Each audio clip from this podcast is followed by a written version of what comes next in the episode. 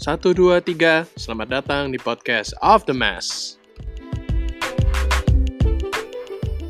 kayak boleh. swipe up swipe up Tokopedia gitu nggak boleh kita Nah, itu, itu boleh itu gue bingung. Kalau itu ya bingung. makanya itu kan Kalau itu garisnya bingung. garisnya Karena ada yang- Iya. kan rekomen bukan jualan Iya, tapi oke selamat datang di podcast episode pertama namanya 1, 2, 3 Off the Mask nah hari ini kita mau ngebahas topik yang seru banget dan berguna banget buat kalian kita udah datengin tamu yang super duper spesial juga guru gue juga Dr. Heru Nugraha SPKK oke Nugraha gitu ya, spesialis kulit dan kelamin. Spesialis kulit dan kelamin, bukan sulit kulit kelamin. Jangan sampai salah. Eh, tapi sekarang mungkin sudah mulai banyak orang yang bilang jadi dermatovenerologi. Ya, sama. Eh, saya praktek di Rumah Sakit Sumber Waras dan di klinik Bamet. Em, apalagi kira-kira yang butuh dikenalin? Ya cukup. itu ya pertama itu Bamet udah minjemin tempatnya Thank you. Nah, jadi hari ini kita mau bahas topik nih yang eh, ada nanti ada kulit-kulitnya juga. Jadi kita kan biasa di seri podcast nanti kita mau ada myth bustingnya.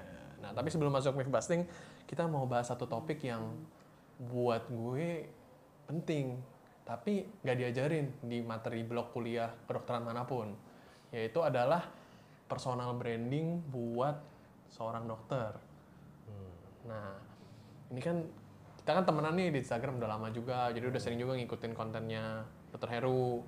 Nah, kalau dulu-dulu kan lebih banyak postingan-postingan ya personal life ya, Ya. jalan-jalan ke sini, seminar di sini. Nah, cuman baru-baru ini nih mulai ada shifting nih di halaman Instagramnya si Dr. Heru mulai banyak konten-konten edukasi juga. Nah, pertanyaan pertama nih, kira-kira kenapa nih kok mulai buat kayak konten-konten kayak gini di Instagram? Tujuannya apa nih? Ya sebenarnya sih eh, idenya sih udah mulai lama ya sebenarnya. Pengen coba mengedukasi ataupun memberikan eh, pengaruh lah atau influence ke dok eh, ke teman-teman sebenarnya ataupun ke pasien-pasien juga yang memang butuh eh, sumber ataupun butuh edukasi yang benar. Ya, tidak asal-asalan eh, tanpa dasar ataupun tanpa dari eh, ilmiah gitu susahnya.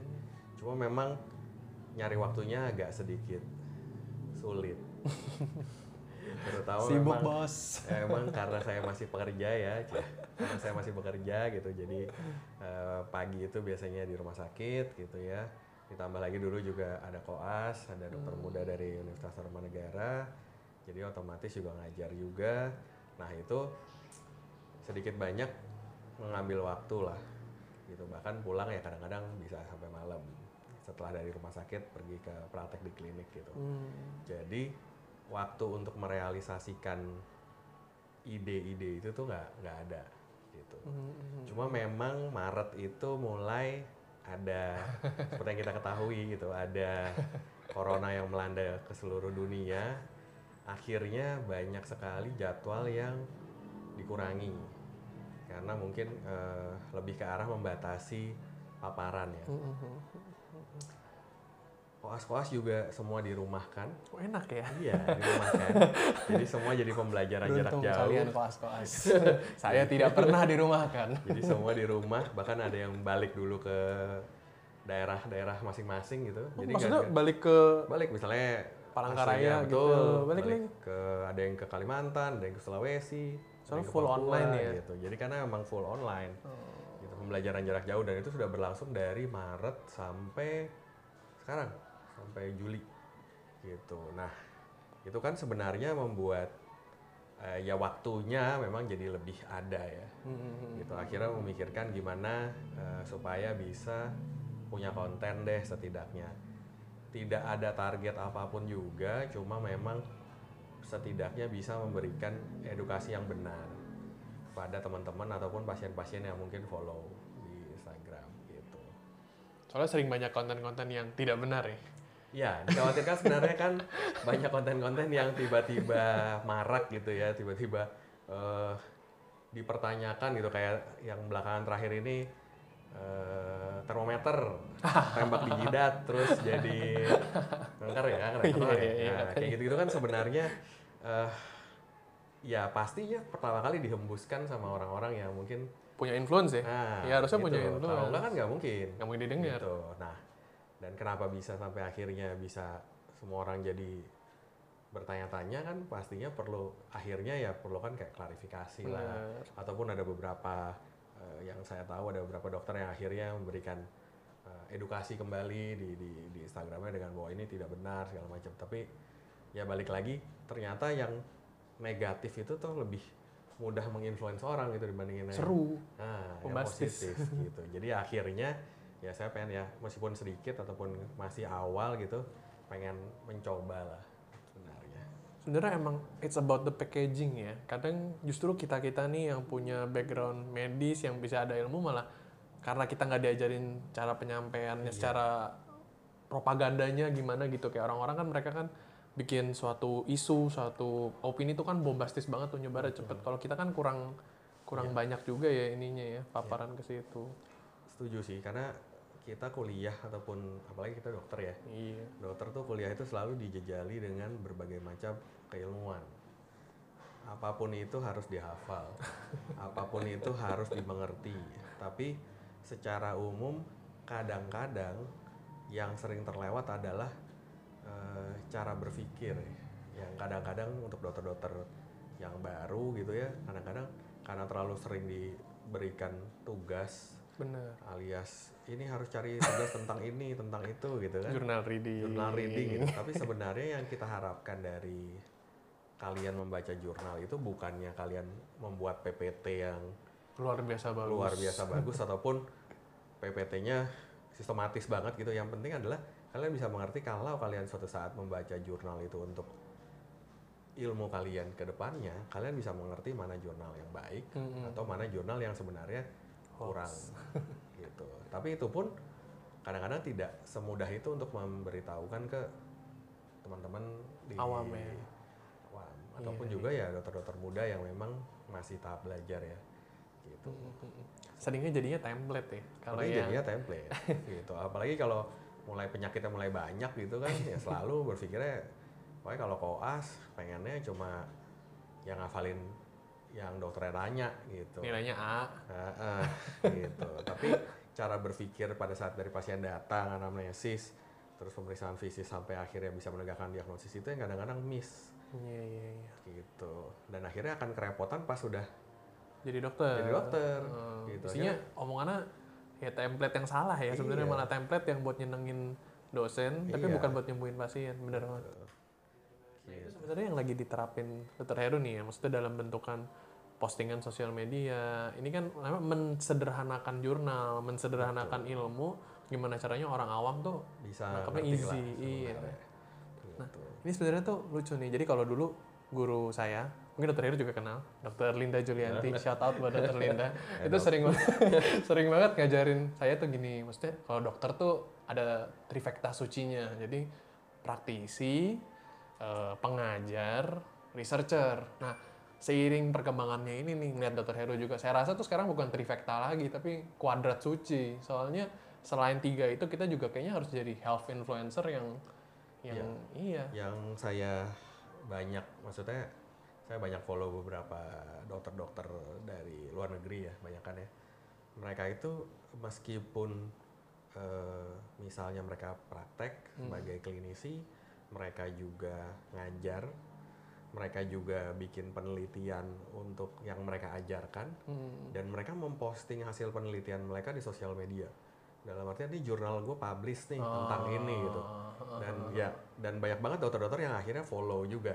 Iya, karena iya, ngerasa bahwa wah kalau dia publish hasil penelitian jurnalnya dia itu dipublish juga di bukan publish full ya maksudnya judul dan abstrak. uh, abstrak. gitu ya itu ditaruh juga di sosial media dia. Dan kita mendapatkan uh, insight lah dari sana. Kayak ngeliat wah oh ternyata dia peneliti tentang ini tuh hasilnya gini loh. Berarti di sana mungkin uh, kondisinya seperti itu gitu. Sharing ilmunya juga sharing jadi ilmunya dapet. jadi tidak harus kita harus searching gitu untuk Iya, iya. ke jurnal gitu. Terus, tapi Lebih ini lagi lagi asik-asik nge-scroll gitu. Scroll, cari baju.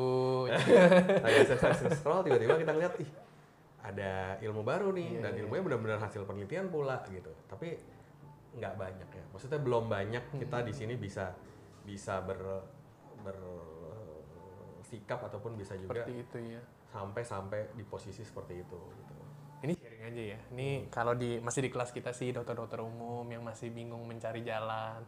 Lihat episode pertama lagi sebelumnya ya, yang quarter life crisis. Jadi banyak tuh gini misalnya ada teman-teman kita yang notabene sukses publish di jurnal internasional ini, jurnal ini. Ini sharing aja ada satu satu teman kita tuh waktu ngeliat yang kayak gitu, responnya tuh belum bisa positif kayak wah lumayan nih gue dapet ilmu nih. Lebih ke arah loh, aduh dia udah gini-gini lagi gue belum apa-ngapain kayak kayak malah belum bisa disikapi dengan baik gitu. Padahal sebenarnya kan niatannya sharing konten kayak gitu juga selain buat personal branding ya buat ya sharing ilmu yang tadi kayak dokter Heru bilang kan. Betul betul. Nah, itu yang harus dirubah sih sebenarnya. Iya, benar sih. Sebenarnya balik lagi ke teman-teman yang mungkin sekarang dalam posisi lagi di dokter umum kali ya. Hmm.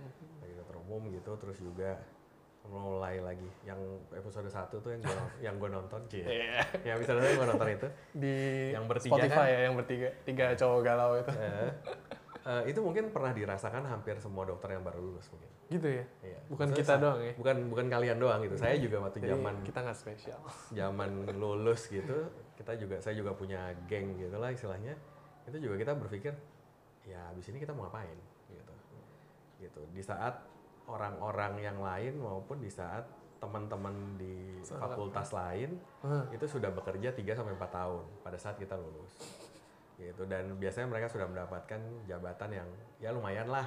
Kerja 3 4 tahun sudah posisinya sudah lumayan. Nah itu dia.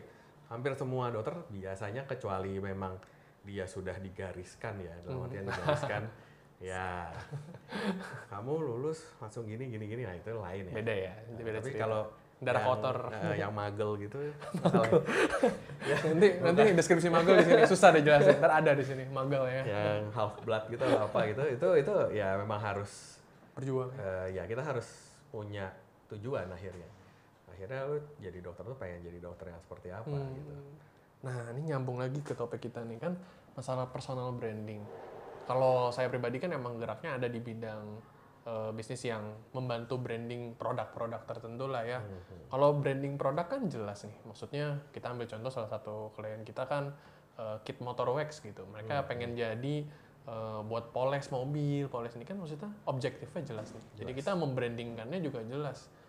Nah, kalau untuk dokter kan maksudnya apa gitu maksudnya kita mau brandingnya tuh kayak gimana gitu targetnya apa gitu Hmm, ya sebenarnya sih eh, personal branding buat dokter itu beda-beda ya beda ya. maksudnya setiap dokter itu pasti punya eh, tujuan untuk dia mem- mempersonal brandingkan dirinya sendiri kita pasti punya tujuan tertentu lah Hmm. gitu. Yang saya tahu sih ada beberapa yang memang dia eh, personal branding karena di belakangnya dia dia punya misalnya eh, brand kosmetik misalnya untuk dokter kulit ya. iya iya iya Gitu. Jadi kalau personal brandingnya dia kuat, otomatis brand kosmetik di belakangnya dia juga otomatis akan bisa lebih berkembang seperti itu. simbiosis juga ya Betul. Ya mungkin ada juga dokter-dokter yang memang murni maunya edukasi. Karena dia merasa bahwa eh, banyak banget eh, berita-berita yang tidak benar. Jadi sebisa mungkin dari awal sudah di isinya kontennya edukasi semua. Bahkan dia memisahkan antara konten pribadinya dia Oh, dengan iya, iya. konten edukasinya dia. Jadi kalau personal life-nya dia ya dia khusus account-nya, tapi kalau konten edukasinya dia khusus gitu ya. Edukasi itu bisa ke masyarakat awam, bisa juga ke pasiennya dia sendiri gitu. Jadi memang menurut saya tiap dokter pasti punya apa ya? punya tujuan yang berbeda-beda gitu ya. Tapi pasti semuanya punya tujuan yang baik. Dalam artian pengen edukasinya itu bisa mem- membuat masyarakat menjadi lebih cerdas lah gitu. Karena selama ini terlalu banyak dibohongi mungkin ataupun terlalu banyak berita-berita yang mungkin akhirnya merusak eh, kepercayaan dari masyarakat gitu akhirnya. benar benar Ini benar gak sih beritanya gitu? Kalau dokter tuh kayak begini bener gak sih? Kalau ini kayak begini bener gak sih? Padahal ya kita harus orang-orang yang punya influence itulah sebenarnya yang harus bisa memberikan eh, pengaruh mereka ke teman-teman di masyarakat gitu. Kalau kayak saya yang masih followernya masih dikit ya, which is mau teriak-teriak gimana juga nggak mungkin kedengeran. follow di sini nanti Instagram kita post follow ya selain Betul. share subscribe follow gitu, maksudnya beda kan. Iya, iya, iya, iya. Tapi personal branding nih gini ya kan maksudnya ada polemik yang agak unik dulu kan kita dikasih kuliah soal etik kan dokter nggak boleh jualan Betul. Nah, ini nih fine line banget nih. Maksudnya saya rasa kan nggak mungkin kita juga saya dokter Radius Hartanto beli obat A gitu kan itu jualan. Betul, Nah, Nah, itu dance-nya gimana tuh antara Ya, garis manis itu? garisnya itu memang saat ini masih ya masih bias ya sebenarnya. Iya sih. gitu. Secara umum memang etiknya itu adalah dokter tidak boleh mempromosikan diri. Dokter tidak boleh Iya, mempromosikan mempromosikan diri. Mempromosikan Oke. diri dalam artian kan, gue yang paling jago nih ngerjain tindakan ini gitu. Itu mempromosikan Iya, diri. Jadi oke. kalau mau tindakan ini sama dokter ini paling Oke, jago. oh, gue paling boleh. jago. Jadi misalnya dokter radius gitu, Mm-mm. ahli eh, apa? Sunat, Nah, pakai gitu. air. Nah, gitu. Jadi itu yang kayak gitu-gitu tuh idealnya tidak boleh apalagi kalau diiklankan. Apalagi kalau diiklankan. Diiklankan Oke. tuh akhirnya benar-benar di eh, mengiklankan diri sendiri gitu. Oke. Gitu. Nah, tapi sekarang yang itu kan masih masih banyak sih menurut saya itu suatu hal yang kita juga nggak kerjakan sebenarnya tapi beberapa yang kita kerjakan adalah dokter itu eh, justru me- dengan dia personal brandingnya bagus kadang-kadang ya dia ada produk tertentu yang akhirnya minta dia untuk ngomong Endorse. gitu endorse Iya, atau iya, ngomong. Nah kalau dari sisi medical sih kalau produknya itu memang uh, sesuai, maksudnya kita tidak tidak membohongi lah ya Hmm. dalam artian tidak bilang ini produknya bagus padahal ini produk nggak bagus gitu Iya, misalnya. iya. Dan kita punya bukti ilmiah dan kita punya penelitian yang mendukung sebenarnya tidak ada masalah. Hmm. Tapi kita tidak boleh jualan. Jadi dalam artian jualan tuh eh nanti kalau beli produknya ini ya gitu. Nggak boleh ini dong kayak Nggak Engazer boleh. swipe up swipe up Tokopedia Nah, gitu nggak boleh kita Nah, itu, itu boleh itu gua bingung. Kalau ya makanya itu kan Kalau itu garisnya garisnya Karena ada yang iya. kan rekomen bukan jualan Iya, tapi kalau lu swipe up kan otomatis langsung menuju link jualan. iya tapi kan bukan channel maksudnya bukan lapak kita Betul. nah tapi itu kan ya, rekomen nah itu Merekomen. garisnya kan Betul, ini betul, kan betul. Tapi kalau merekomen itu secara umum harusnya idealnya hanya merekomendasikan. Jadi lu mau beli di mana pun boleh. ya oh iya iya Gitu. iya iya Jadi, beda ya Lu merekomendasikan misalnya produk eh, A produk A misalnya isinya adalah yang kayak kemarin deh. Ini produk A isinya arbutin nih misalnya kayak gitu. ada di Instagram Iya. Dr. Heru Gitu misalnya. Loh, berarti saya coba boleh pakai produk A? Oh, yang enggak. oh iya Semua produk iya, yang isinya iya. arbutin, arbutin tuh ya untuk brightening. oke Mau bentuknya serum, mau bentuknya sabun, mau bentuknya krim. Kayak saya cuma memberikan edukasi bahwa arbutin ini untuk brightening loh. oh iya iya iya Nah, iya, kalau iya. kamu mau beli mereknya yang A, B, C, D, E itu terserah oke gitu. Tapi kalau saya swipe up ke salah satu produk, otomatis kan saya merekomend cuma satu produk ini. itu nggak Nah, itu kayaknya nggak boleh, boleh. Idealnya sih nggak boleh. boleh. Tapi saya ya tapi kalaupun ada teman-teman yang yang seperti itu menurut saya sih memang belum ada regulasinya. Iya nggak ada ininya Nggak kan ada regulasinya. sebenarnya. Tapi idealnya kalau kita bicara lagi yang didapat dari pelajaran pada saat apa Iya iya. kuliah ya idealnya itu nggak tidak diperkenankan lah secara Oh. etikal. Tapi secara hukum ya tidak ada salahnya juga. Karena kan seorang dokter juga di satu sisi dia sebagai dokter, di satu sisi juga dia kan sebagai individu Bener, nah itu. gitu.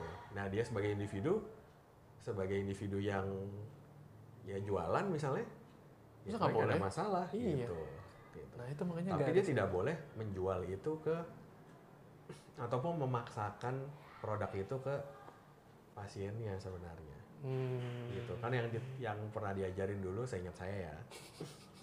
Kalau misalnya pasiennya sakit A gitu kan, ibu ibu sakitnya ini gitu, ibu harus beli obat A gitu. Wah obat A-nya nggak bisa, eh, cuma ada di mana gitu misalnya.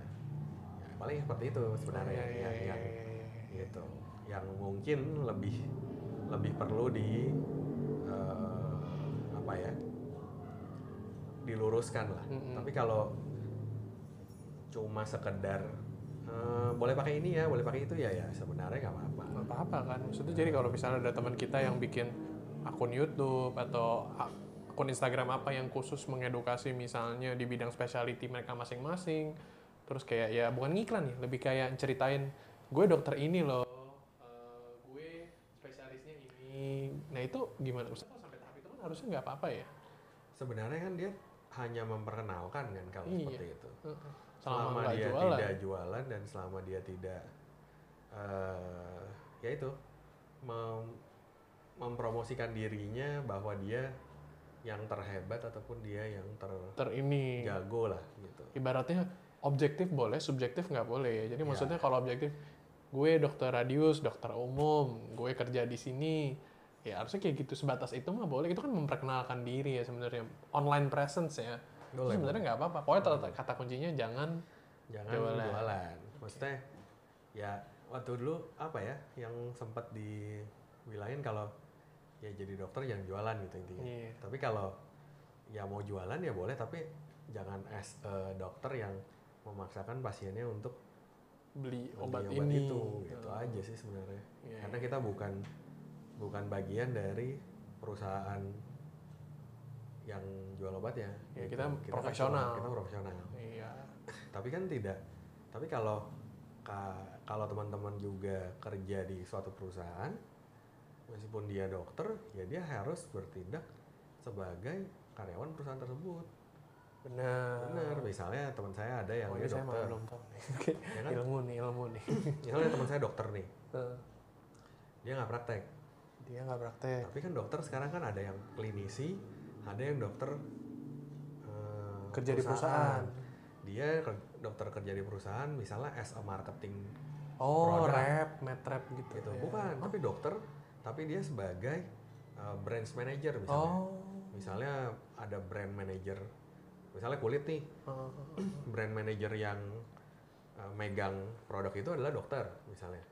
Ya Bisa ya? sebenarnya ya nggak ada masalah karena kan dia bekerja sebagai bukan sebagai murni sebagai dokter klinisi yang ketemu pasien. Oke tapi dia adalah orang yang harus memarketingkan ya produk ya itu. marketing gerak- Iya, ya jatuhnya marketing. walaupun dia dokter. Walaupun dia dokter. Beda Iya, garisnya ya. jadi nggak boleh kita bilang wah berarti nggak boleh dong. Lah. Kan status dia adalah karyawan perusahaan tersebut, Iya, iya, meskipun iya, dia di balik gelarnya adalah seorang dokter gitu. iya, iya. Sebenarnya kan yang dijadikan sebagai yang dijadikan sebagai akhirnya dijadikan sebagai apa istilahnya polemik masalah polemik ataupun masalah adalah dokter karena kita sosial kontrak kan, sama pasien atau sama masyarakat sebenarnya. Jadi itulah kenapa kita dianggap eh, tidak boleh kita harus menganggap si pasien itu adalah sebagai hubungan yang win-win solution gitu bukan kita yang harus menentukan semuanya dan pasien harus nurut semuanya nggak begitu itu pola zaman dulu Itu pola ya, zaman dulu dokter banget. parentalistik Nah, ya. sekarang adalah ya kita discuss. Ibu sakitnya ini, ibu butuh obatnya ini. Hmm. Obatnya ini bisa didapat di sini, di sini, di sini. Ya kalau pasiennya bilang saya maunya obatnya yang generik dok, ya kita Hmm. berikan yang generik. Tapi kalau pasien dok saya nggak mau, saya mau harus yang paten. Kalau perlu paten yang paling mahal, ya kita kasih juga. Sultan Itu kan nggak ada masalah Iya, iya, gitu. iya. Tapi kita tidak boleh memastikan bahwa oh kalau ibu pokoknya kalau berobat sama saya harus obatnya yang ini yang paling mahal. Kalau nggak paling mahal nggak usah berobat sama saya, itu kan nggak bisa. Ah, oke oke oke Gitu. jadi prinsip ini off prinsip offline ini di adopt ke online ya sama aja sebenarnya sama aja sebenarnya walaupun garisnya tipis gimana sebenarnya intinya itu Intinya jadi sama. buat kita yang mau personal branding atau send konten ke sosial media sebenarnya nggak usah terlalu soalnya Iya. banyak loh orang-orang sangkatan saya tuh yang Hmm? lu kenapa nggak mau bikin YouTube? Kenapa lu nggak mau bikin kenapa lu nggak mau social branding? Gitu. Apa ya, apa yang mau gue social branding apa online branding? Apa yang mau gue bahas? Dan juga gue takut nanti gue dikira jualan ntar gue diciduk ide lagi. Ada juga yang komen iya, kayak gitu. sebenarnya sih selama edukasi kontennya dan konten edukasi itu tidak ada unsur eh, jualannya sih sebenarnya harusnya nggak ada masalah. Nggak apa-apa kan ya. Eh, semua semua konten-konten itu juga baik di Instagram ataupun di YouTube kan sebenarnya eh, kita tidak pernah menonjolkan yang hanya dokternya hanya dokternya Hmm. tapi justru yang kita kita branding itu biasanya yang lebih banyak itu di branding adalah klinik atau rumah sakitnya Ah, gitu semua tuh banyak kan setiap rumah sakit punya marketing Iya, ya dong iya. setiap Setiap klinik, klinik punya marketing punya. jadi marketingnya itulah yang membuat atau me- memoles acara ataupun memoles eh, konten dengan tujuan adalah mempromosikan kliniknya ataupun Iya, iya. rumah sakitnya. Ya kalau dari sisi bisnis menurut saya ya semuanya wajar. Karena ya semua klinik dan semua rumah sakit pastinya pengen memarketingkan dirinya dong supaya orang lain kenal. Iya, iya, gitu meskipun mungkin ada beberapa yang memperkenalkan ya kita punya dokter ini ini ini ini. Yang nggak ada masalah kan perkenalan. Ya kan? Gitu. Sekali lagi balik lagi intinya garis tadi itu ya, segaris garis tipis itu sih sebenarnya balik lagi ke individu. Individu. gitu. Kita mau Sampai mana? mau sampai mana itu eh, tergantung kita. Gitu. Kalau kayak dokter umum nih di endorse sama produk minuman kesehatan, itu gimana? Ya udah kepikiran satu nama ya. Kayak kita follow orang. Sorry ya, enggak, enggak, enggak, enggak nyindir sumpah. Jangan marah sama gue. kagak please. kagak maksudnya eh, sebenarnya menurut gua sih nggak apa-apa Gak apa-apa kan? nggak apa-apa Minuman kes... Ya maksudnya, maksudnya eh, yang namanya produk itu kalau dia cuma sebagai suplemen hmm, itu kan dia tidak mengklaim itu sebagai obat ya enggak. dan itu pun misalnya minumannya sudah BPOM Udah, pastinya udah, dong jelas udah. Itu siapa pun sebenarnya nggak ada masalah harusnya Iya, nggak apa-apa kan? nggak apa-apa Karena memang udah dijual karena bebas memang juga. sudah dijual bebas juga Anggap dia kayak Cuma- brand ambassador gitu ya ya. cuma ya iya ya cuma misalnya oh ya gua minum ini nih enak nih gitu ya udah kan as an individu Boleh kan? boleh tapi lo tidak mewakili siapa pun Iya. gitu. Ya, kayak- beda beda kalau misalnya gue bawa nama badan atau gue bawa, Ah. bawa nama eh, apa gitu nah itu pun itu pun beberapa beberapa eh, apa organisasi gitu eh, ada beberapa yang bekerja sama kok. Malah kerja sama ya. malah bekerja sama gitu. Mungkin kalau dulu pernah lihat iklan-iklan eh, kayak iklan-iklan yang berhubungan dengan misalnya gigi gitu ya. Itu direkomendasikan oleh dokter gigi Oh, institut institutnya misalnya P- eh, ya maksudnya ada ada ada beberapa Iya, merek iya, yang iya, tertentu yang memang Kayak iklannya pasta gigi EON. Nah, itu kan itu setahu saya sih ada beberapa yang bilang bahwa memang mereka punya eh, kerjasama. Tapi biasanya setahu saya semua or- kerjasama organisasi itu biasanya dilakukan penelitian terlebih dahulu. Hmm, ya ada Jadi tidak serta merta tuh suatu organisasi, misalnya ID gitu atau eh, ataupun apa pun itu, itu tidak serta merta ah gue eh, karena ada endorsan nih gue masakin logo ID di itu nggak bisa. Tapi biasanya mereka punya tim scientist gitu ya, Iya. yang sebenarnya jurnal-jurnalnya gimana sih? Oh, Kenapa sih? Ada research timnya. ada research ya. Kalau misalnya research timnya bilang nih oke kok produknya, kalau kita mau rekomendasikan juga boleh. Nah itu baru gitu. Jadi tidak serta merta seperti itu. Sedangkan kalau yang individu dokter menurut saya sih, ya dia sebagai dia sebagai seorang radius gitu, seorang radius yang gue minum ini enak loh. Ya harusnya nggak ada masalah. Iya, iya, iya, benar benar benar. Ya soalnya temen temen saya itu yang yang nggak- di endorse apa enggak ya nyebutnya, tapi dia bekerja sama sama merek minuman kesehatan OAI Hoet itu. Ah, ah. Ya dia kan sebenarnya personal branding bagus menurut saya. Walaupun gak ada hubungan, maksudnya nggak terlalu banyak hubungan sama kedokterannya, tapi Ah. how he or she brings uh, him or herself-nya itu yang masalah. Iya bikin dia nongol gitu di antara dokter-dokter yang menurut saya banyak. Kenapa pilih dia gitu? Siapa dia kan maksudnya dia bukan bukan spesialis olahraga, Iya, bukan spesialis iya. penyakit dalam yang ngurusin elektrolit. Betul betul. Tapi maksud saya kadang-kadang sisi lain dari seorang dokter itu juga suka dieksplor. Nah, benar. Jadi misalnya dia dokter, tapi misalnya dia hobinya yang tadi misalnya dia hobinya lari. Hmm, Jadi ya selama ngerasa bahwa wah dokter sehat ya hobinya lari, terus ada yang mengendorse dari pihak yang hubungannya sama lari, menurut saya sih nggak ada masalah ya. Iya malah Karena bagus ya. targetnya untuk kesehatan dan malah dengan begitu dia bisa menginfluence lebih banyak Nah, orang yang lari untuk bisa lebih aware sama kesehatannya, nggak cuma sekedar lari misalnya Bener. kayak gitu.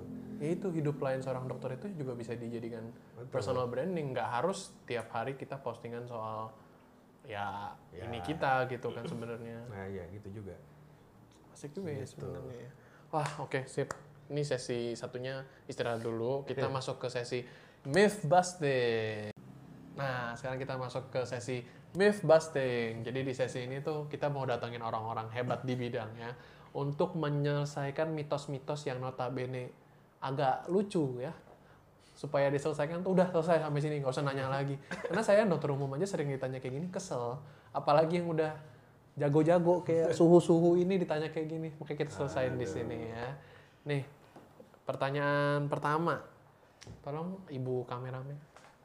Ini ini pertanyaan ini ampuh banget nih pertanyaan ini ini katanya kalau mau deketin mertua bawa ini Terima kasih martabak pecenongan berikutnya di endorse. Nah, kita ada martabak. Aduh, selamat bukanya. Nah, martabak buat nggak mungkin ya orang Indonesia nggak tahu martabak, tapi martabak itu kan manis banget. Ini saya pesen yang martabak coklat pakai kacang. Nah, sebagai dokter kulit kan sering banget ditanya, "Dok, ini jerawatan saya gara-gara makan banyak kacang ya?" Nah, ini gimana nih kira-kira nih menanggapi? Kok mau diambil boleh? gimana nih? Ya martabak? sebenarnya jerawat tuh eh, multifaktor kan. Jelas bahwa eh, dulu dari dulu diajarkan bahwa ada empat eh, patofisiologi yang utama sebenarnya penyebab jerawat mulai dari hiperkeratinosit gitu ya, terus juga kelenjar sebasea yang yang berlebihan, terus juga inflamasi maupun juga infeksi dari Propinium Bacterium acne sebenarnya seperti itu. Tapi di sisi lain kita tidak bisa juga menyingkirkan adanya faktor luar. Faktor luar itu eh, skincare Skincare. ataupun juga produk-produk perawatan kulit yang tidak sesuai dengan jenis kulitnya. Terus juga hormonal. Kenapa sih cewek kok atau perempuan tiap mau mens atau tiap menjelang mens kadang-kadang jerawatan muncul. Itu. Terus juga kita juga bicara makanan. Kenapa dok saya kalau makan eh, minum susu atau saya makan kebanyakan makan keju ataupun yang berbau dairy product kok saya suka jadi jerawatan misalnya ataupun saya nggak bisa makan telur misalnya. Jadi beruntusan seperti itu. Terus juga eh, kita juga bicara stresor. Dalam artian setiap kali mau ujian jerawatnya kok banyak dok? Kalau lagi libur jerawatnya tenang. Gitu. Terus juga istirahat. Kalau saya lagi cukup istirahat jam 10 jam 11 sudah bisa tidur bangun biasa itu jerawatnya Dikitan. nah, dikitan tapi kalau saya lagi begadang terus kerjaan lagi numpuk tidur jam 2 tidur jam 3 kok nih jerawat kepagang kelar-kelar gitu. Nah faktor yang banyak itu memang akhirnya eh, membuat dokternya harus bisa melihat faktor mana nih yang sebenarnya paling berpengaruh pada pasiennya. Beda-beda. beda-beda gitu. Ada orang yang ini saya nggak bisa makan manis dok. Begitu saya makan manis besoknya pasti muncul jerawat. Kalau orangnya udah sadar kayak gitu ya bagus. Alhamdulillah ya. Hmm, Kalau jadi sadar. sadar. Kalau sadar. tapi kalau yang nggak sadar kan dok saya makan nggak berubah tidur bagus segala macam. Perasaan pola hidup udah baik gitu. Kenapa masih jerawatan? Nah itu yang akhirnya kita harus bantu explore sendiri. Hmm. dalam artian bener nggak sih sebenarnya makannya udah udah bener gitu kan? Yang paling banyak sekarang untuk makanan adalah high glycemic index sama dairy. Itu yang dua. lagi lagi Lagi hits ya. lagi hits. Jadi high glycemic index sama dairy itu lagi banyak banget. Nah sebenarnya kan indeks glikemiknya tinggi itu kan banyak ya. Yang manis-manis ini ya kan? Terus juga eh, yang tepung-tepungan yang tepung-tepungan ya gitu. jadi kadang-kadang ada beberapa pasien yang bilang dok saya enggak saya nggak suka makan manis saya nggak suka makan eh, tepung-tepungan gitu tapi saya tiap hari makan mie saya lagi mikir salah Bentar, bentar, bentar, bentar. kayaknya memang harus dijabarin juga ya maksudnya yang kita anggap sebagai indeks glikemik yang Tinggi itu itu seberapa apa? gitu akhirnya itu harusnya dikomunikasikan begitu dikomunikasikan dia mulai mengurangi itu ya lumayan jerawatnya mulai berkurang segala macam Hmm. tapi dari dulu selama ini dia nggak pernah tahu dalam arti nggak pernah tahu perasaan saya nggak pernah makan kue-kuean dok saya nggak pernah telur juga jarang gitu istilahnya tapi ya makan mie tiap hari itu ya akhirnya kalau dihitung ya silahkan dihitung ya. sendiri mie gitu kan Mie tinggi ya? gitu ya kalau yang enak ya babi. Baru makan mie tadi. Oke oke oke. jadi gitu makanya orang orang-orang dengan eh, apa DM ya biasanya itu kan tidak terlalu dianjurkan ya untuk makan Iya, yang, ah, yang- yang indeks glikemia Iya. tinggi gitu kan sebenarnya tapi jerawat tapi ya bener ya kalau kata gini soalnya dulu kan kalau orang tua kita suka ngomong lu kalau makan kacang jangan sering-sering nanti lu timbul melenting melenting terus kalau lu makan kacang buang tengahnya lu buka tengah kecilnya lu buang. Itu lemaknya di situ. Nah, itu gitu. Ya sebenarnya sih nggak selalu ya. Iya, maksudnya itu kan yang pasti emang nggak boleh makan banyak banyak kayaknya semua makanan lu emang nggak boleh makan banyak banyak. Bener selain jadi gendut kan gendut. Selain jadi gendut kan. juga mungkin ada efek lain yang mungkin kita belum tahu aja. Iya, iya, iya, iya. Jadi myth pertama busted intinya jerawat tuh multifaktorial. Tapi ini it helps. It helps to proliferate your pimple. Jadi makin banyak. Tapi tetap dimakan kan? Makan aja ya. Makan aja. ya. Dikit saya nggak pernah melarang loh Nggak pernah ya. Melarang. Jadi Boleh selalu tapi bilang boleh tapi jangan berlebihan tapi gimana caranya beli martabak satuan? nah itu dia jadi harus dibagi-bagi ya Oh iya. Buat yang lagi cari opportunity bisnis, carilah martabak manis satuan. martabak mini itu Gak enak, Oh, beda dong. beda dong. Itu kayak pacaran gak pegangan tangan, Asik. gak sama. Oke, myth pertama busted. Myth kedua nih seru nih. Sekarang coba kalian bayangin lagi di mobil, terus lagi nyetir di lampu merah, suka kan lihat dikagetin tuh sama bocah-bocah yang badannya kayak patung perak sama badannya kayak patung emas, datang ngetok-ngetok terus kaget setengah mati. Nah, kalau dulu gue itu selalu mikir apa yang mau dicari anak-anak ini? Kenapa mereka tiba-tiba warnanya perak dan emas? Nah, tiba-tiba lah nongol di feed saya Heru Nugi membahas manusia silver. Apa pula ini katanya kontennya konten kulit, kenapa yang muncul bocah-bocah larian baju perak kan? Saya tonton lah. Nah, mungkin coba boleh diterangin nih bahayanya apa ini bocah-bocah lari pakai badan dipilokin kayak gini? Iya, sebenarnya sih itu salah satu konten yang saya ditanyain untuk bisa nggak ngisi itu ya untuk sedikit edukasi dari sisi kesehatan kulit sebenarnya. Jadi sekarang ini dengan banyaknya orang-orang yang mungkin tidak ada kerjaan atau putus kerja akibat corona Benar, benar. gitu, jadi corona. mereka mulai mencari alternatif eh, selain ngamen gitu ya di pinggir jalan mereka mulai mencari alternatif yang eh, bisa bisa seperti pertunjukan seni Seni. eh, jadi eh, mereka lebih berharap dengan mereka melakukan art performance itu mereka bisa mendapatkan Hmm. ya ya apa eh, uang untuk bisa Ya, melanjutkan ya, hidup ya, lah sebenarnya dari sisi dari sisi kemanusiaannya ya kita harusnya cukup prihatin ya Benar, maksudnya benar. pekerja-pekerja seni itu belakangan ini kan agak jarang Susah order, susah ya. untuk bisa eh, pentas gitu ya terutama pekerja-pekerja seni yang memang banyakkan dulunya di belakang layar Hmm.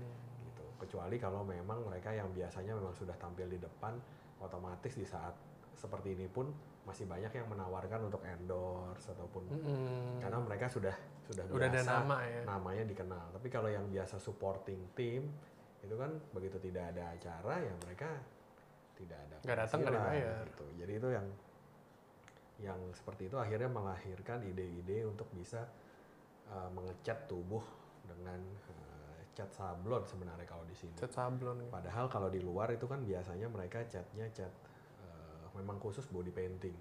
Jadi body painting itu memang punya art sendiri ya. Kalau di luar itu body painting itu mereka benar-benar cat khusus yang memang tujuannya supaya tetap bisa bertahan tapi tidak merusak kulit. Sedangkan yang kemarin itu yang banyak ditemukan cat sablon buat kaos gitu dicampur sama minyak goreng gitu tujuannya memang supaya uh, minyaknya itu melapisi kulit supaya tidak Mengkilat. uh, Biar nggak cepat rusak supaya juga nggak kali. kena catnya nggak langsung juga tapi ya tetap aja cat sablon kena ke kulit dan cukup lama ya dalam artian cukup lama di di kulit otomatis resiko dermatitisnya pasti tinggi kan. Ah. gitu. Dan ditambah lagi waktu kontaknya lama keduanya adalah membersihkannya. Membersihkannya itu kan mereka tidak bisa bersihin pakai sabun biasa biasanya sabun cuci piring lah paling sedikit yang memang keset banget gitu ya. Nah, itu kalau nggak kayak gitu ya mungkin itu pun juga mungkin sekali cuci juga mungkin copot semua kan? Iya biasanya mereka mesti berulang-ulang kali gitu. Nah, Tiap itu- hari kan mereka gitu. mereka tiap hari biasanya eh, Kayak gitu. kayak gitu. Gitu. Jadi ya menurut saya resikonya untuk mereka terpapar ataupun eh, namanya bahan kimia toksik ya tetap aja akan tinggi. Beberapa yang sudah mereka rasakan biasanya kena mata ya. Karena kan pedes. Mm-mm. karena cat yang tipis daerah mata kan dia nguap tuh Oh, matanya perih iya, iya, mereka sih mera- merasakan matanya perih tapi untuk kulit sendiri mereka belum banyak komplain karena mereka bilang ya mungkin baru tiga bulanan ini ya mereka mulai Oh itu malah baru ya? gitu pola-pola ini ya beberapa yang ditemuin tuh banyak kan justru karena corona itu yang Oh bukan tapi dari dulu udah. dari dulu udah ada udah tapi ada. belum booming Oh malah ini gara-gara corona ini. itu banyak ya lebih banyak akhirnya yang ikut-ikutan mencoba Karbitan ya. mencoba untuk ya mencari nafkah lah Iya, akhirnya iya, ya, iya. kasihannya Tragis juga sih ya topiknya Gitu. ini. jadi ya kemarin itu juga ada eh, dikatakan juga sama apa pekerja seni lain juga Hmm. sebenarnya kalau memang itu art untuk body painting sebenarnya bagus Hmm. memang seni ya Ya. Oke, balik lagi. Sorry tadi baterainya ada habis. Sama lunch break dulu. Eh, dinner break dulu. Supper break malah. Nah, ini myth yang berikutnya. Ini myth yang lagi banyak dialamin banget sama orang-orang karena era koronces ini pakai masker. Terus bilangnya bikin kurang oksigen. Nggak, bukan yang gitu. Pakai masker, jadinya banyak jerawat di daerah masker. Nah, itu gimana tuh? Dari dermatologis. hmm. nah itu sebenarnya benar itu benar. Udah.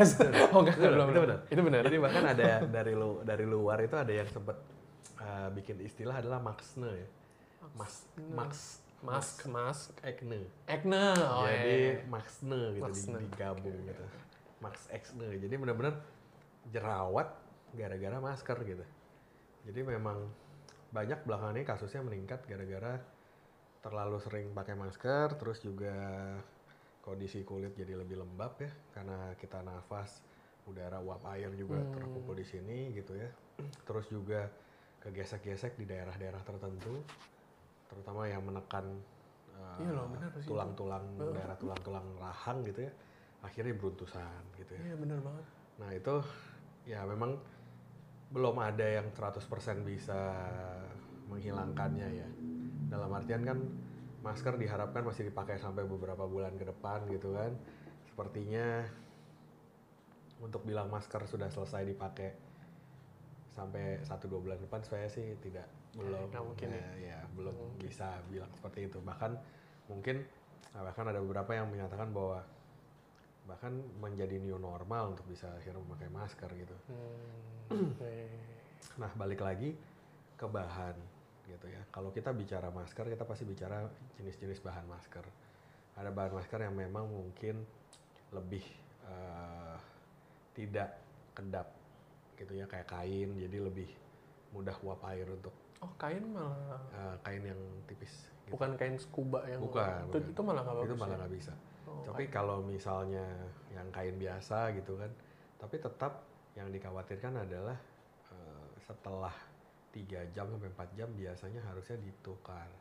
bahkan yang kain. Iya, tujuannya memang ditakutkan sudah kotor sebenarnya, karena kan kita nafas, kita mengembuskan segala uap air dan segala macam itu akhirnya berkumpul di daerah Sini. di sini dan juga akhirnya jadi panas, lembab, berkeringat lagi Hmm. akhirnya muncullah si jerawat-jerawat itu Ya ya ya. gitu jadi diharapkan sebenarnya setiap 3-4 jam maskernya diganti Rekomendasinya gitu rekomendasinya ya. gitu Bahan apa pun. bahan apa pun sebenarnya Bahan meskipun tapi ada juga yang bilang bisa juga kita tambahkan kalau misalnya yang gara-gara penekanan gitu ya bisa juga kita tambahkan bantalan untuk di daerah-daerah penekanan meskipun lebih repot ya Iya. gitu karena selain jerawat juga sering kali bikin dermatitis kontak kan Iya benar Gitu. banget. Banyak banget loh itu. dan kadang-kadang jerawatnya pun eh, agak rancu gara-gara kadang-kadang jerawatnya pun jadi gatal bukan Iya, tipe iya, jerawat iya. bukan tipe jerawat yang biasa gitu ya Heeh, biasanya kan nggak gatel ya. Nah, ini jadi gatal juga ya karena iritasi. Oh jadi dia combine ya. Combine jadi kadang Akne vulgaris gabung sama si hepatitis kontaknya itu. Jadi gatal juga. Nggak umum ya makanya Ya, sebenarnya. makanya akhirnya sampai dibikin istilah baru max acne tuh ya gara-gara itu sih. Gitu karena memang ternyata setelah si masker ini dipakai terus-terusan bisa juga menimbulkan ya kelainan kulit yang memang tidak diharapkan sih sebenarnya. Gitu. Ini Ya, tapi itu benar, itu benar. Itu benar. Dan banyak juga kasusnya yang memang akhirnya harus pergi berobat bahkan Sampai berobat. berobat ke dokter kulit gitu ya Iya, untuk iya. untuk mengatasi itu. Wah, gila Gitu. juga. Tapi dengan ganti 4 jam sekali itu ngebantu. Rata-rata membantu. Ngebantu ya. Rata-rata membantu. Jadi buat yang memang privilege yang privilege. bisa ganti-ganti, ganti lah ya. ganti gitu. Cuma kan yang agak repot kalau dokter-dokter yang memang pakainya respirator gitu kan. Iya, iya. Nah, itu juga kan nggak Gimana mungkin juga Ya di- bisa di- ganti. ganti gitu kan. Ya, paling dibersihin gitu. Cuma untungnya kan respirator itu untungnya adalah uap airnya kan atau udara yang kita hembuskan kan dia dibuang. Hmm, Jadi nggak muter-muter di jadi better ya. Ya, jadi jadi masuk, keluar. Jadi karena dia benar-benar eh, bagus lah sirkulasinya. Oh. Lebih parah yang kayak model N95 tapi yang Yang mekep yang kayak Ah. yang kayak breast putih holder. gitu. ha. yang putih nutup gitu yang nggak ada nggak ada klepnya, nggak ada Iya, katupnya. iya, iya. Nah, itu benar-benar panas, ngap gitu. Bahkan untuk nafas juga kan gitu, nggak gitu Iya, enak ya. benar-benar enak. Itu pasti selesai dibuka pasti berkeringat, parah, oh, panas. ininya parah banget Nah, bekasnya gitu. segala macam. gitu dan penekanannya juga nggak enak karena dia neken banget kan Oke. gitu Jadi yang ini bener nih ya. ini benar ini Ini benar. Facts, ini facts. Oke, oke. Akhirnya ada satu yang facts. Oke, myth busting sessionsnya udahan dulu. Nah, ini kita mau masuk ke penutup. Jadi, kalau di podcast gue yang sebelum-sebelumnya, gue kan pertanyaan gue, ini biasanya buat dokter umum sih, nyesel nggak jadi dokter? Tapi kayaknya basi ya kalau buat dokter Heru, kayak, ya nggak mungkin nyesel gitu sih, udah, udah di sini. Jadi, nggak itu bukan itu pertanyaannya. Pertanyaannya gini, kalau bisa travel back ke masa-masa dokter umum Hmm. atau buat pesan-pesan buat dokter-dokter umum kayak gue atau koas-koas kalau ada satu skill di luar akademis di luar kedokteran yang harus maksudnya yang mereka boleh pelajarin itu apa? Hmm. Tanyaan sulit juga nih ini. Saya suka pertanyaan. Sulit. Jadi maksudnya eh satu skill yang diharapkan bisa dipunya gitu, Dikuasai, ya. dikuasai, Tapi bukan cuman belajar sama nuntut ilmu gitu. tapi bukan cuma belajar atau nuntut ilmu. Sebenarnya yang paling eh, harus dibutuhkan dari seorang dokter, tapi ini dipelajari sih sebenarnya. Hmm. Ini dipelajari tapi sering dilupakan sebenarnya. Jari tapi sering dilupa. Ya, jadi sebenarnya eh. skillnya itu ya communication skill sebenarnya Ngomong. ngomong. Karena selama ini kita sering kali dihadirkan atau ketemu dengan dokter-dokter yang jarang ngomong. Jarang ngomong tuh dalam artian gini, sakit, ibunya datang atau bapaknya datang, Hmm. ya dok saya sakit ini, saya batuk nih atau saya apa gitu ya. Hmm, hmm. Terus dokter cuma lihat, oh ya ibu, eh, ini obatnya dimakan, gitu. Banyak sih. ya, ya, itu, itu itu itu itu terjadi, itu terjadi Iya, iya, di. Tapi di- kadang kalau misalnya kayak waktu saya di puskesmas, maksudnya rame banget. betul. Bener-bener. Nah, karena memang karena terlalu banyak kadang-kadang bisa iya, seperti volumenya tuh itu. Betul. nggak Volumenya kadang-kadang tidak tidak tidak sesuai dengan nggak kapasitas. bisa. Iya, nggak bisa. Gitu. Tapi eh, hal itu tuh yang kadang-kadang Miss- sering jadi miss akhirnya. Iya. terutama kalau kita sudah bicara eh, penyakit-penyakit yang mungkin masih dalam tahap kita sendiri lagi mencari nih Hmm. misalnya pasien sakit A gitu ya Hmm. terus eh, dia datang ke kita kita memikirkan kemungkinan ada sakit A sakit B sakit C Hmm. gitu ya tapi kita tidak memberitahukan dia Hmm. Nah itu yang kadang-kadang akhirnya membuat pasien itu jadi eh, mencoba ataupun mencari alternatif lain, padahal dia sebenarnya kita juga sudah memikirkan hal yang sama. Iya, oke oke oke Gitu. oke oke. Iya iya. Dan iya, iya. itu yang pertama. Terus yang kedua ya eh, komunikasinya bukan antara dokter dengan pasien saja, Hmm. tapi antara dokter sama dokter. Oh, iya, iya, iya, Itu yang sebenarnya kita juga tidak banyak diajarkan. Ben- eh, ada sih. gitu. Nggak Kita ada. tidak banyak diajarkan. Jadi kita dokter itu sering kali diajarkan untuk bertindak sebagai dokter individu. Oke. Gitu. so, Sedangkan kalau di luar kita sering kali melihat bahwa dokter itu adalah tim. kolaborasi. Betul. Bener. Ini Jadi ya suatu suatu sakit itu Uh-huh. dipegang oleh multi disiplin. spesialis dan multidisiplin. Dan ya mungkin bisa nonton banyak Iya film makanya ya. reference reference gue. Iya, bisa bisa nonton banyak film gitu ya, film-film di Kan luar belum ya. pernah keluar negeri, maksudnya belum Eh, pernah jadi dokter ya kan? negeri. Film-film di luar tuh Iya. banyak yang Kayak gitu ya. yang kayak gitu. Jadi kalau misalnya kita punya case, jadi dokter A mungkin sebagai kepala pemimpin case-nya, Hmm. tapi dia punya dokter-dokter spesialis lain yang eh, setiap hari membahas nih, ini Heeh, case-nya iya, progresnya iya, iya, gimana iya, iya, gitu. iya. Itu nggak ada. Dalam artinya bukan nggak ada ya. Ada tapi mungkin nggak umum. Tapi nggak umum. Nah, gitu. kalau di rumah sakitnya kebetulan ada tuh. Itu keren tuh. Jadi maksudnya yang Iya. mereka yang ngerti pada onkologistnya pada ngumpul. Betul. Bahkan ada tim radiasinya ada. Jadi kayak Betul. saling ngasih Idealnya seperti Iya. itu. Tapi kadang-kadang di beberapa rumah sakit bahkan untuk rumah sakit yang besar dan juga mungkin Hmm. ternama gitu, itu seorang pasien gitu dipegang oleh empat orang dokter konsultan yang berbeda-beda, rawat bersama ya. rawat bersama, tapi antara empat dokter itu nggak pernah ada yang ngomong. ngomongnya via CPPT. Eh, vi- Iya. ya. Nah, ngomongnya cuma ngerti. "Eh, saya tulis, saya kasih obat ini. Iya, ya iya, kan? iya, iya. Tapi ya kalau dokternya ngelihat temennya ngasih apa kan? Iya, iya, iya. Kalau temen dia ngeliat temennya kasih apa, dia ngasih juga obat. Eh, Padahal udah dikasih. Udah dikasih. Atau mungkin interaksi obatnya. Ah, ah. Nah, Itu seni berbicara itu yang hilang. ya. itu hilang sebenarnya. Sayang ya. Padahal secara umum kan kalau saya yakin bahwa kemampuan individu dokter di Indonesia itu nggak kalah sama Ya. dokter di luar. Tapi kalau kita tidak bisa mengkomunikasikan ilmu kita ke antar sesama kita, yang satu ngasih obat A, satu ngasih obat B, satu ngasih C, satu ngasih obat D, padahal ada interaksinya tuh empat, Nah, ya, bubar. bukannya jadi bagus kan buat pasiennya, Iya, iya, malah iya, jadi iya, mungkin Ya, ya, ya. Gitu. Makanya emang penting ya bener juga ya. Seni komunikasi hilang sih bener. Selain ke pasien dong, ke sesama ya. sesama paling yang butuh menurut saya ya. Hmm, hmm. Kecuali kalau kita bicara pasien poliklinik.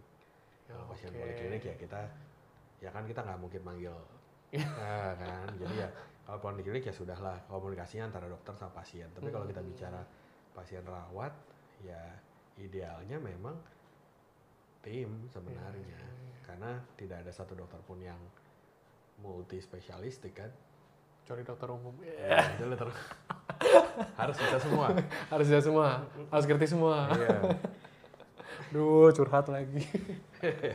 ya udah dok, thank you very much for the time. Siap. Thank you juga buat tempatnya Bamet. Thank you buat martabak Pisanongan. siap siap One, two, three of the mess. Sampai ketemu di episode berikutnya. Dadah. Thank you dok. you. Parah, parah, parah. Thank you very much. Gila, gue